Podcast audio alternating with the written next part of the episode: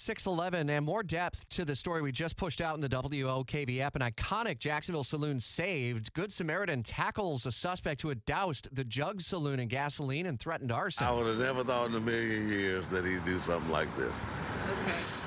Shocked. That's the owner of the Jug. The bar famously featured in Lynyrd Skynyrd's Gimme Three Steps. And he tells us it was one of his regulars who tried to burn it all down with gas. Action News Jax Logan MacDonald live off Normandy and Lane. And Man, this is an iconic place. Thank goodness it's still standing, no damage. I would imagine still smells a little bit like gasoline this morning.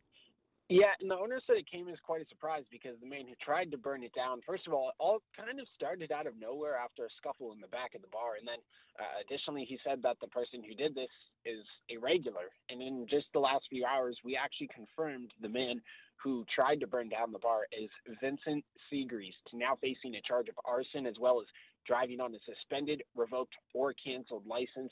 But ultimately, the owner says Seagreast is a regular, regularly came in, and not only is he just concerned about, of course, his bar being burned down in a moment like that, but about the person's mental state. So certainly a frightening situation overall, but tackled to the ground, and after hours of searching, has been arrested and now facing charges. I misspoke this at Lenox and Verna Boulevard in the Normandy area. And as we look at the potential motive, did we understand much from either the owner of uh, the, the Jug Saloon or any other regulars who were there if this might have been something that was um, uh, due to mental health condition or anything like that?